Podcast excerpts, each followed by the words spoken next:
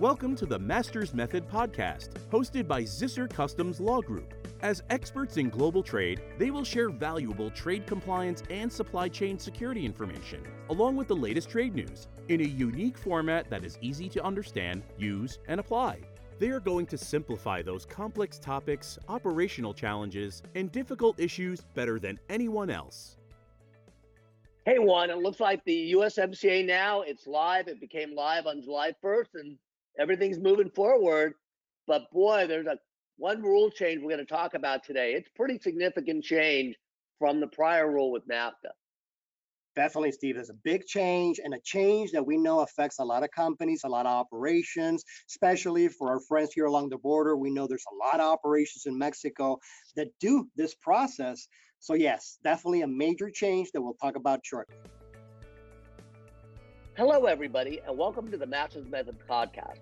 I'm Steve Zisser, a customs attorney, and I specialize exclusively in the area of import and export law and supply chain security. And joining me on our podcast today is our good friend Juan Moreno. Hi, Juan. Hi, Steve. I'm the Director of Trade Compliance here at Zisser Group, where I've been here for the last 11 years. Originally started working for us, Maquiladora, in a brokerage company a few years back. I'm excited to be joining you, Steve, today for this important topic. Well, today's trade news topic, we're going to talk about the new USMCA set rule, how to deal with sets. And I will tell you, this is a hot topic. We'll talk a little bit about what are sets. We'll talk about the U- new USMCA rule, the kind of impact we're expecting, and kind of also uh, how this rule also relates to other FTAs that are also out there. So, Juan first thing, and, and really we better be clear here sets. What are sets?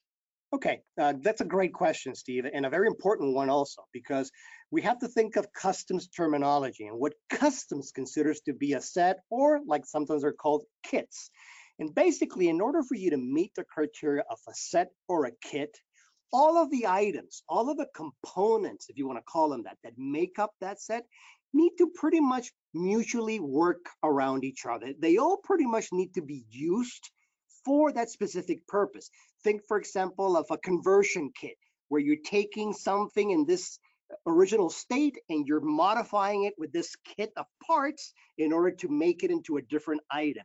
The key thing here being that you're you're using for the most part every component within that kit to accomplish that task.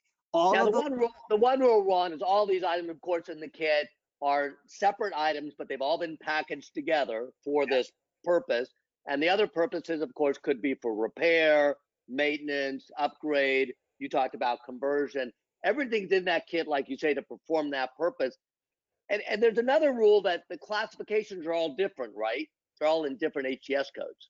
That's right. Yes, they are all classified in different HTS codes, but we have to come up with essentially one if we can, and we make that determination by, in this case, determining that we are a set or a kit for customs purposes. Once we so make the determination, we assign one code. Yes. Exactly. No, you're totally right. So if we do get a kit, the good news is we get one HTS code for the whole thing. That's correct. So so if you have a kit and it's a qualifying kit and you get one HTS code, the rule now under USMCA, in order to qualify that kit, let's assuming we're putting that kit together in Mexico, and now we're bringing that kit into the United States and we want to claim it for USMCA eligibility, what is the new requirement that we have to comply with? The new requirement basically forces that kit, that each individual item that makes up that kit to individually qualify for the USMCA agreement. That means that you need to do a, essentially a USMCA analysis for each of the components that make up that kit. And each one of those needs to qualify individually in order for the whole kit to be treated as NAFTA. The only exception that's allowed is yeah, you mean you mean you mean USMCA. I'm so sorry. In order to qualify for USMCA, because under the old rule, as long as the essential character item qualified, you were done. That's all that mattered. Yeah, exactly. And now what you're telling me is you have to go after each component individually in order to qualify the whole. That's right, Steve. That's a huge change. Exactly. Now, like I said, the only exception is de minimis. So if you have an item within that kit that's not eligible but the value of that item represents less than 10% of the total cost, you're eligible. It's going to be rare to see those cases, but obviously that is an option. So you might be able to have that opportunity if you don't have, you know, obviously the the, the old NAFTA rule in place anymore. So yeah, that's so you're, so you're so you're saying that if I have a kit and I have like 10 items in that kit and uh 91% nine out of 10 of those items qualify for USMCA. They're individually originating items, no problem. And I have one component that's not, as long as that component is 10% or less of the value of the whole, I'm okay. I can still exactly. get that USMCA. Exactly, Steve. Yes, you're absolutely right. But if that one component was 12% of the value, I'm out. I lose the whole thing. The whole thing, yes. Wow, that's a big change from before because under the old rule, this was so much easier because once you found that essential character item, that controlled no matter what, and you were done. That's right. That's all that matters. Now you're going to have to monitor every single component in your kit. Certainly, anything that's material, if it's real minor, low value, maybe you could disregard those because of de minimis. Mm-hmm. But that's going to be a big change for a lot of companies that are doing kitting operations in Mexico, which are extremely common right now. That's right, Steve. Yes, and we have a lot of those operations both in Tijuana and Mexicali, and especially all along the border. That's very common to see here. And yes, those operations need to, you know, pay very close attention to this. Start analyzing their products the way they're now being forced to analyze them.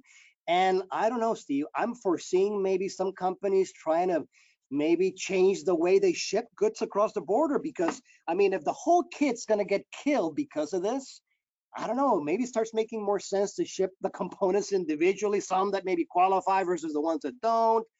I don't know. I foresee some changes in that area possibly happening in the in the future because of this situation.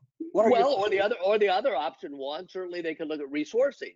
Because True. let's say if they have some of those components that aren't qualifying, maybe they're going to have to look to resource those items in a USMCA country and get them to be originated. That's right. Yeah. Very true. So certainly going to be more of a burden. I mean, the other burden is going to be you're going to have to be more focused on your sourcing. You're going to have to be more focused on getting those USMC certificates from your suppliers. And now you can't ignore all those other components. You're going to have to get certificates on all those components that go into that kit to make sure you really do qualify. That's right, Steve. And a lot of this information, remember, a lot of the components that make up a, a, lot of the kits that we see in Mexico, many times those components that make up those kits, they're not made by our clients. They're made by third parties. Yeah. And to, in a USMC analysis, you know what's involved. You need to look at BOMs, maybe build some material, very not confidential, but very sensitive information. That could be a that could be getting that could get very tricky in trying to get access to that information for the actual importer of record. That could be tricky.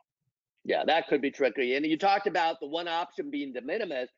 If you do start to go down that path of de minimis, wow, you're going to have to really manage those costs yes. and making sure those costs are accurate because you're only talking 10% or less.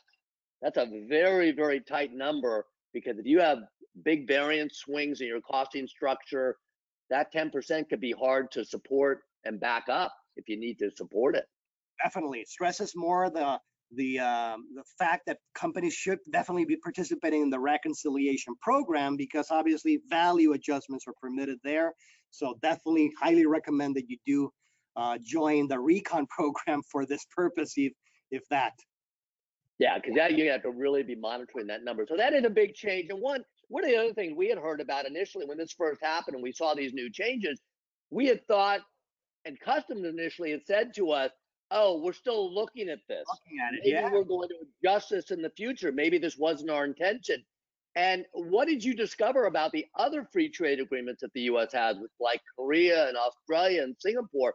What do they say for this kind of rule? Well, the surprise is that this isn't new. This has been around.